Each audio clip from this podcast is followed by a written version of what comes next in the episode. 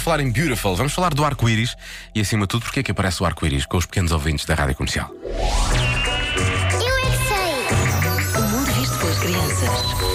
É a roda do céu, é um sistema solar. Tem um diamante, está numa pedra, pode ser de um sítio ou de outro sítio.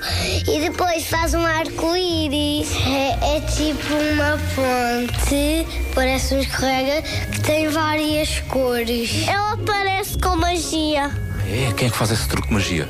são as fadas. Onde é que o arco-íris está? céu. Podias pôr um- os cadernos lá no telhado e chegar e pintar. Quantas cores é que tem um arco-íris? Seis, dez, Ah. roxo, vermelho, laranja, amarelo, verde, lilás.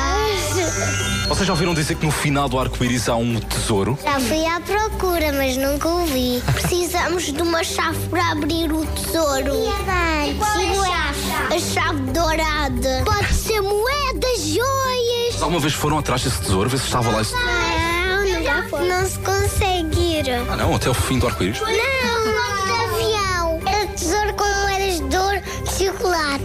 Moedas? Não era. Tinha lá moedas. Eu às vezes mente. É que é muito difícil chegar realmente perto do arco-íris. Essa é. É um bocadinho complicado. Pode Mas, tentar, eh, mas é não vai tentar, ser sim. fácil. Sim, sim, sim. Nunca desistam. Não, e, e já agora com um berbequim na mão. um berbequim. Vamos lá abrir o cofre. Ah, pois é, pois é. Podemos não ter a chave dourada, percebes? Para que chave? Para- Exatamente. Amanhã há mais a esta hora. O mundo visto pelas crianças no minuto.